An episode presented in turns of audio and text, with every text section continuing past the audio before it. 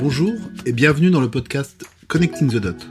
Dans cette série, Digital Gads, je vais à la rencontre de gadzards entrepreneurs ou qui travaillent dans le numérique. À travers l'expérience de, des personnes que je vais interviewer, je souhaite vous inspirer et vous aider dans vos projets. J'espère que ce podcast vous donnera envie d'entreprendre ou travailler dans le numérique. Je suis très heureux de recevoir aujourd'hui Michael David. Michael est ingénieur arrêt métier de la promotion Angers 200. Il est actuellement Product Design Director chez Doctolib. Il est spécialiste de l'UX Design. À travers son parcours, nous allons essayer de décortiquer ce qu'est le métier de Product Designer. Nous allons parler du succès de Doctolib, de sa culture et de sa mission, et de manière plus générale du secteur de l'e-santé. Bonne écoute.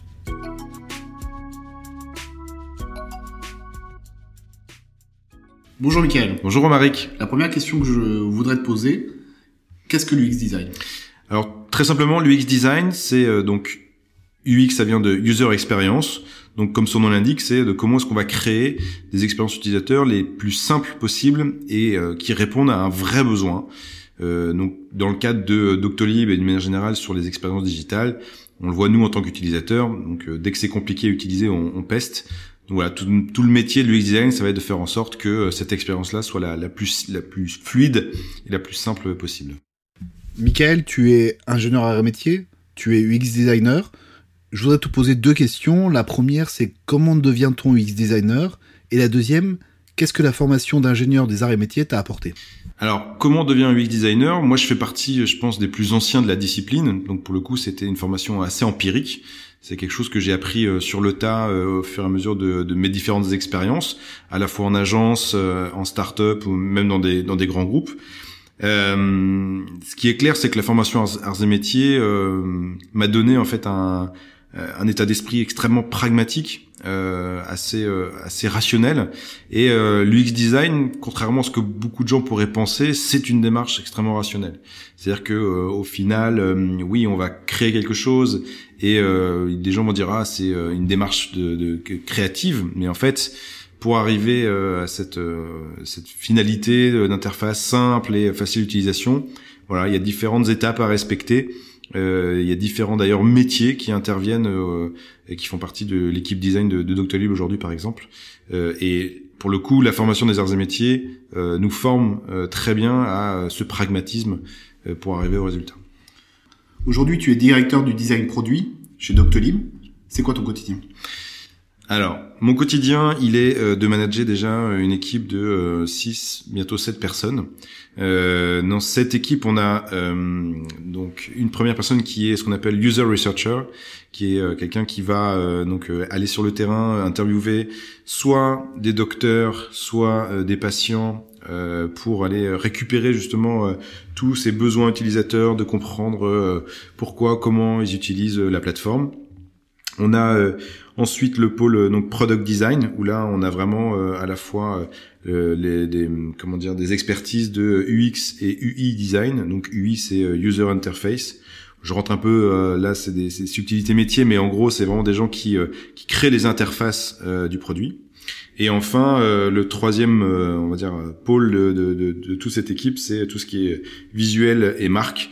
Donc c'est euh, ces deux profils qui travaillent sur euh, toutes euh, les jeux d'illustration et de manière générale la marque Doctolib qui va ensuite s'appliquer sur sur le produit et sur différents points de contact, de flyers, des stands et tout ce genre de choses quoi.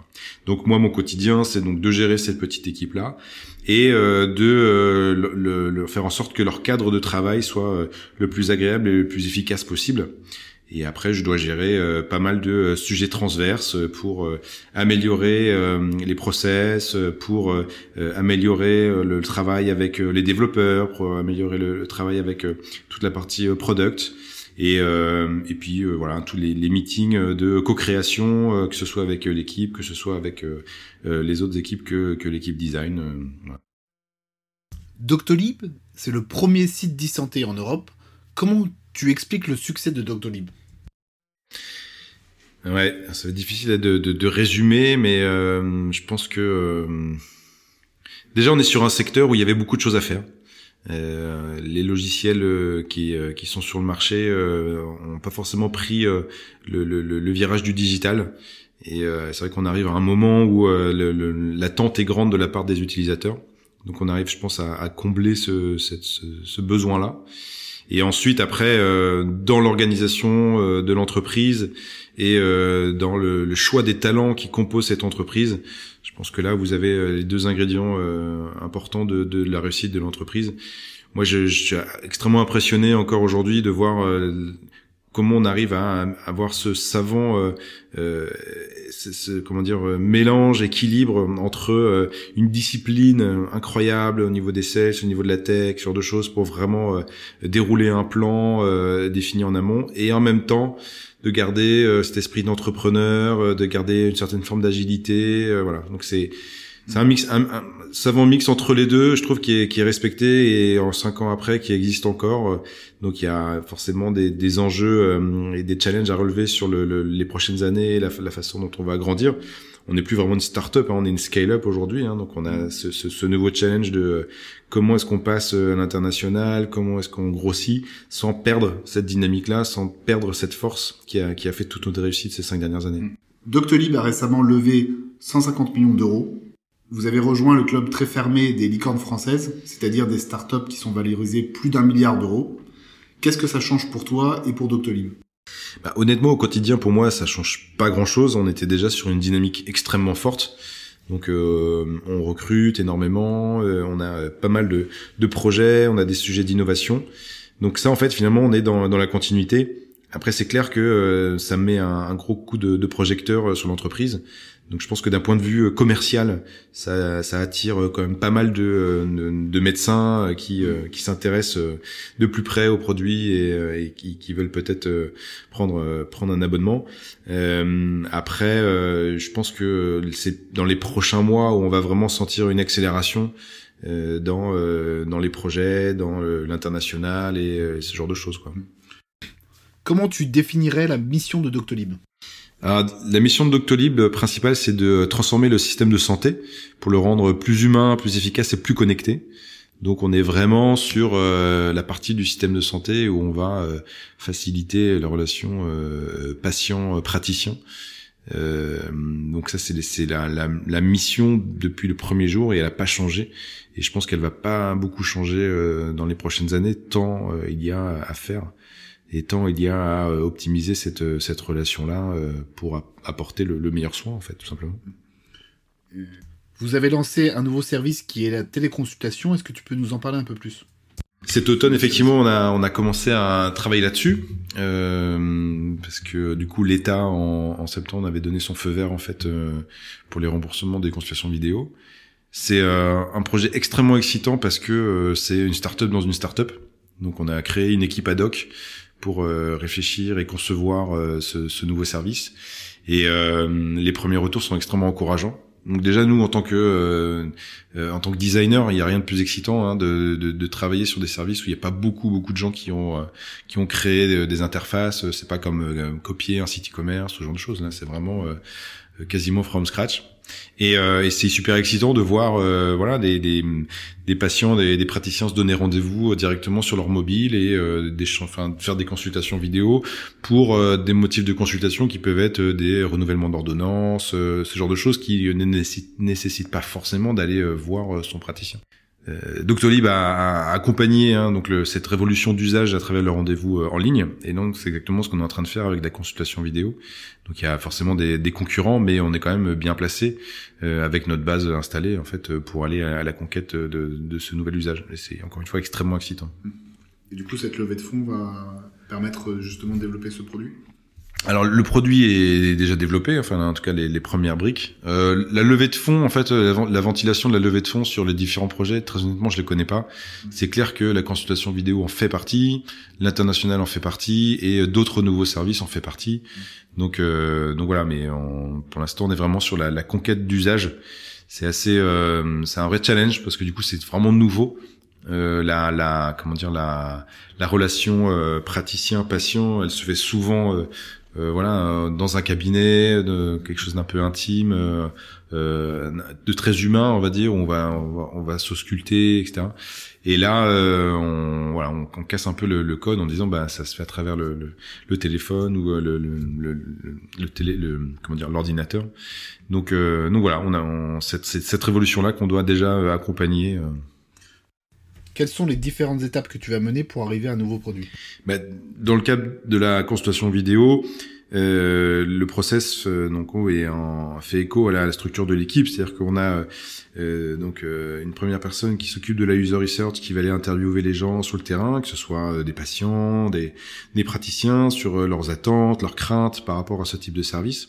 Une fois qu'on a bien rassemblé tous les éléments, bah, déjà on peut comprendre les points d'attention importants et, et par rapport à nos capacités techniques de voir qu'est-ce qu'on peut faire en premier. Et ensuite, on a la partie euh, product design qui va accompagner euh, les équipes produits, les équipes de, de, de dev pour euh, construire le, le, produit. Le tout bien packagé et un peu marketé par aussi la partie visuelle et marque qui va voilà faire en sorte que on soit raccord avec l'ensemble du produit et de la marque d'une manière générale. Mais c'est vrai que c'est c'est difficile de se lancer bille en tête euh, sur un, un, projet d'innovation euh, sans euh, passer par ces étapes-là pour bien valider l'interface et l'expérience finale et de pas ne pas se planter. pour revenir dans tes expériences passées, qu'est-ce qui te sert le plus aujourd'hui chez Doctolib? Je pense que ce qui était le plus proche de ce que je fais aujourd'hui, c'est mon aventure entrepreneuriale où du coup j'avais monté une start-up. Le fait en fait d'être à la tête de son propre, produit digital en fait tout simplement quoi. parce que du coup quand j'étais en agence je pense que j'ai beaucoup appris à euh, être dans l'innovation de beaucoup appris à faire de la co-création avec des gens. Mais c'est vrai que quand on n'est pas euh, soi-même euh, honneur de son produit c'est difficile de bien comprendre le champ de contraintes dans lequel on évolue. Donc le fait d'avoir monté une start-up je pense que c'est ce qui est le plus proche de ce que je fais aujourd'hui. Et de, vraiment être en, en perpétuel euh, comment dire euh, négociation avec euh, les parties prenantes du projet, que ce soit encore une fois produit, tech, mais aussi marketing, sales, etc. Quand Michael, quand on parle ensemble des transformations numériques des entreprises, souvent tu me dis le produit numérique doit être au cœur de l'entreprise. Comment tu peux nous l'expliquer? Bah, Moi, je pars du principe que un touchpoint extrêmement important, c'est le mobile mobile, il est dans notre poche, euh, il est accessible euh, très vite. Et, euh, les marques qui ont réussi à euh, comment dire se mettre dans mon portable à moi. Donc je sais pas, je, je vais citer Google Maps, je vais citer je sais pas moi Airbnb, ce genre de choses. Bah c'est des marques qui sont extrêmement fortes parce que du coup voilà, je, je, je, ça me rend service et c'est un service aujourd'hui auquel je peux plus me passer.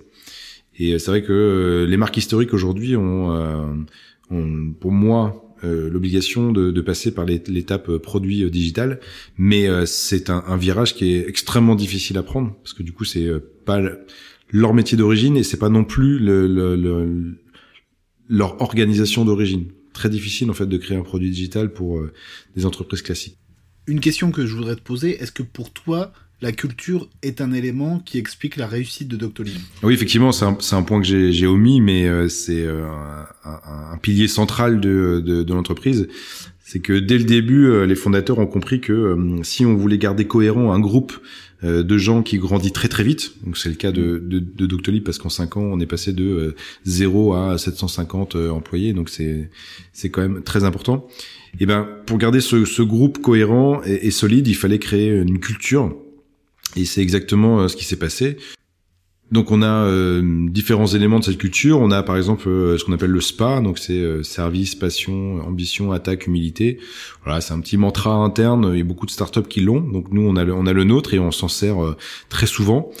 Mais en gros, le, le sous-titre de, de, de, ce petit mantra, c'est en gros de, de travailler intelligemment et avec beaucoup de bienveillance. Honnêtement, chez Doctolib, c'est exactement ce qui se passe. Est-ce que tu peux donner un exemple de comment se concrétise la culture de Doctolib?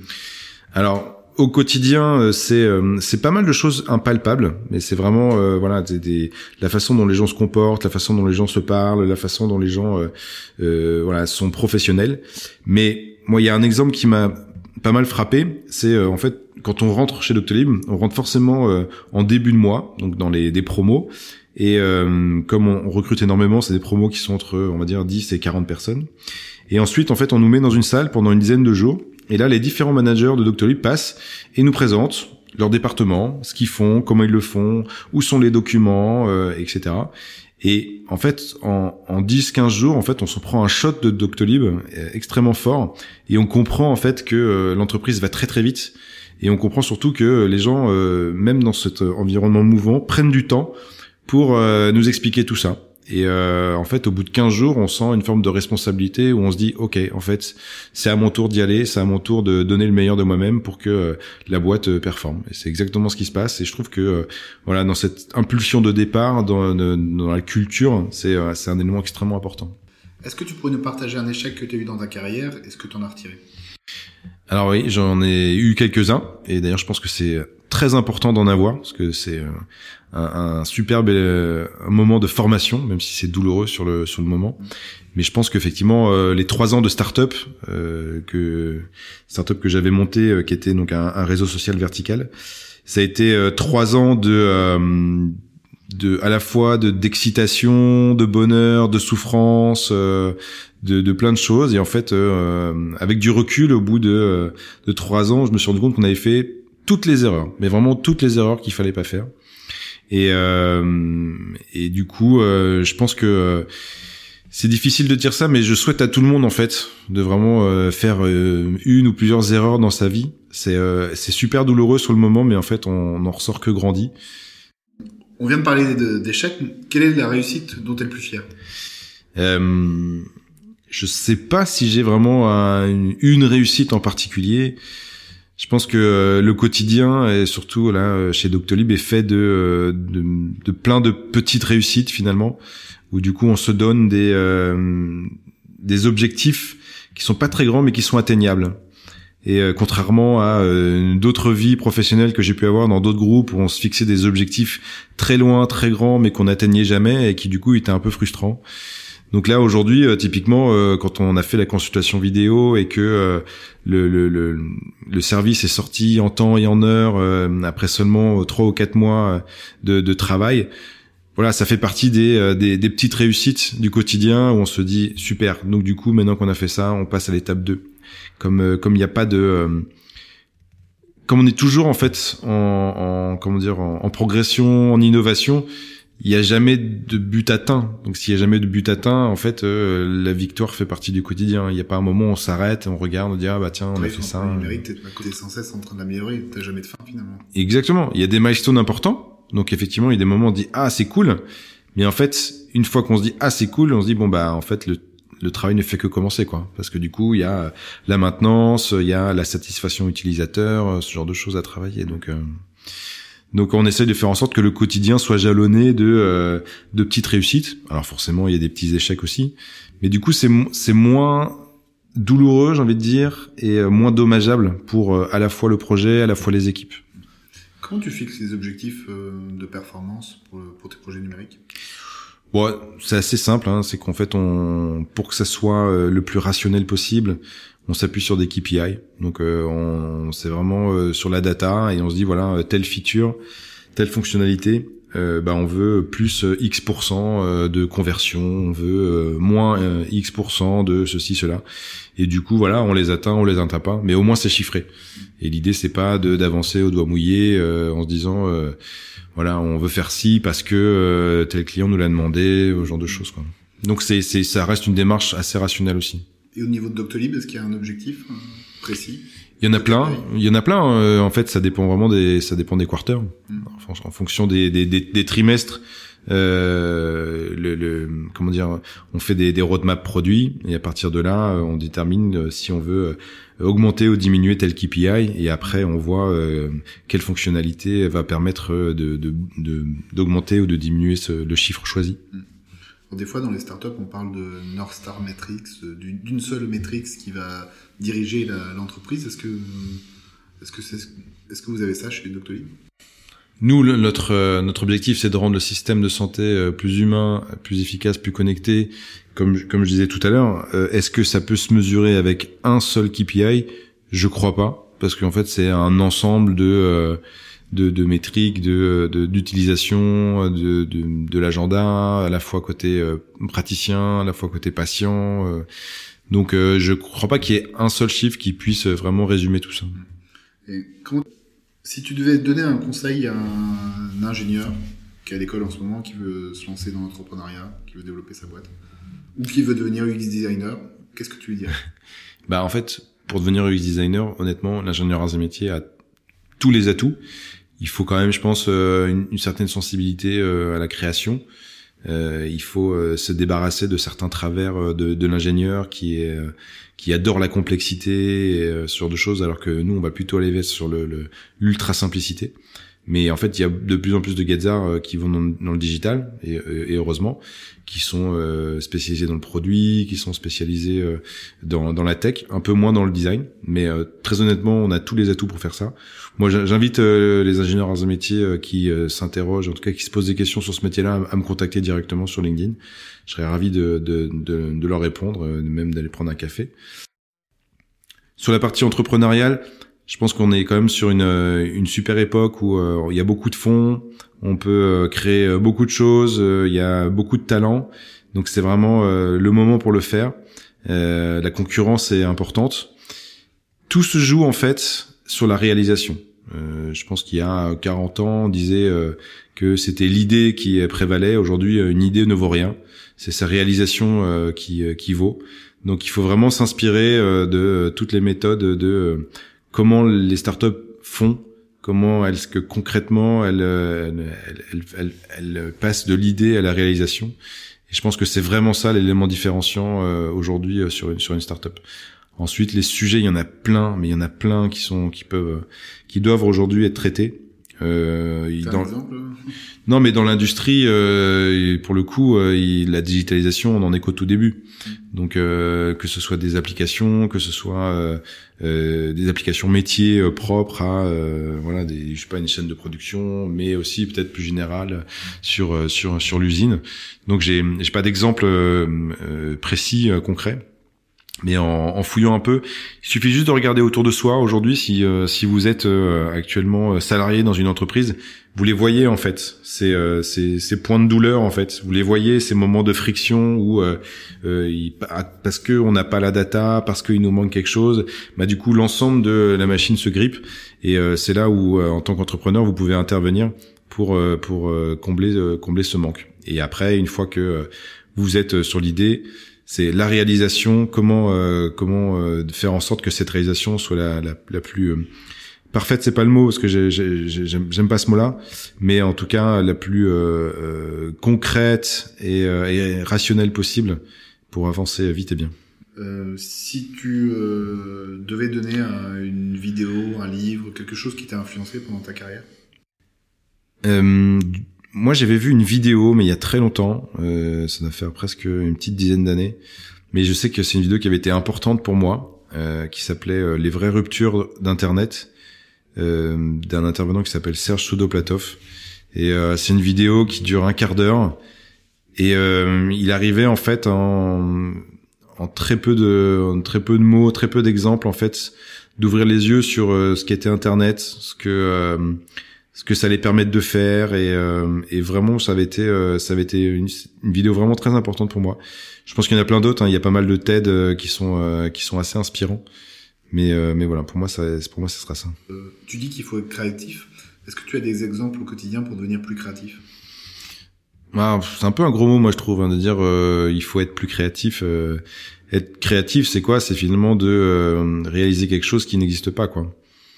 Voilà. Donc euh, à partir du moment où on s'autorise euh, le fait euh, qu'il ne faut pas que copier soit l'existant, soit les concurrents, bah du coup on crée finalement. Donc créer pour moi c'est soit la définition artistique, on part d'une feuille blanche et du coup on voilà, on fait ce qu'on veut, soit la définition du design, ce qui est mon cas où du coup on va répondre à un besoin et la façon dont est adressé ce besoin aujourd'hui c'est mal fait donc si c'est mal fait, bah du coup on va créer pour le coup euh, le service ou la solution qui va répondre à ce besoin-là. Et là pour le coup on est vraiment dans la création. Mais il n'y a pas de euh, il n'y a pas de, de, de, enfin, comment dire, de règles d'or ou il n'y a pas de club fermé de la création, quoi. C'est encore une fois, ça reste une, une démarche assez rationnelle et, euh, et, et tout le monde peut le faire.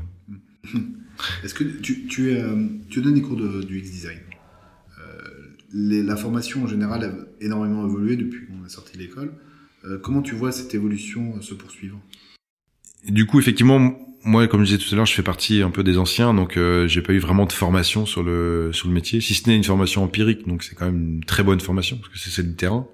Euh, Aujourd'hui, il y a pas mal d'écoles spécialisées dans le web, dans lesquelles on va trouver des majeurs euh, sur le, le design et le design interface de manière générale. Je pense que euh, au sein des arts et métiers, on, on pourrait avoir une formation euh, dédiée à ça, pour avoir un, un, vernis culturel sur comment est-ce qu'on crée des belles expériences utilisateurs digitales qu'on pourrait appliquer euh, dans l'industrie comme dans tout autre sujet. Hein, euh, les gazards que je rencontre et qui font du digital euh, sont pas du tout dans l'industrie. Mais je pense que c'est une sensibilisation qui, qui, qui serait tout à fait légitime d'avoir au sein des arts et métiers. Et sinon, pour ceux que ça intéresse, il existe des masters design, UX design dans des écoles de web sur Paris, en province. diplôme. Ouais, à faire après le diplôme, qui pourrait donner voilà des, des connaissances complémentaires là-dessus. Merci beaucoup, Michael, de nous avoir partagé ton expérience. Merci, Romaric. Je voilà, je, je, veux juste rajouter ce que j'ai déjà dit tout à l'heure, c'est que euh, on est euh, aux arts et métiers, on a une formation euh, incroyable, extrêmement pragmatique et qui peut vraiment s'inscrire dans les métiers du digital et que ce soit un produit tech et même design. Donc moi, j'invite tous les gens qui sont curieux, qui ont envie de faire ça, de soit euh, faire des petites formations complémentaires, soit de se rapprocher de Digital Gads, qui est donc euh, le groupe euh, de Gadzar qui qui regroupe voilà, pas mal de, de, profils qui évoluent dans cette industrie. Et moi, mon profil LinkedIn est ouvert à qui veut prendre un café, discuter plus longuement de ces sujets-là pour voir comment comment voilà embrasser une carrière dans le digital. Super, merci beaucoup. Merci. Si vous êtes arrivé jusque-là, c'est que vous avez certainement bien aimé cet épisode. N'hésitez pas à vous abonner pour suivre les prochains épisodes. Merci beaucoup et à bientôt.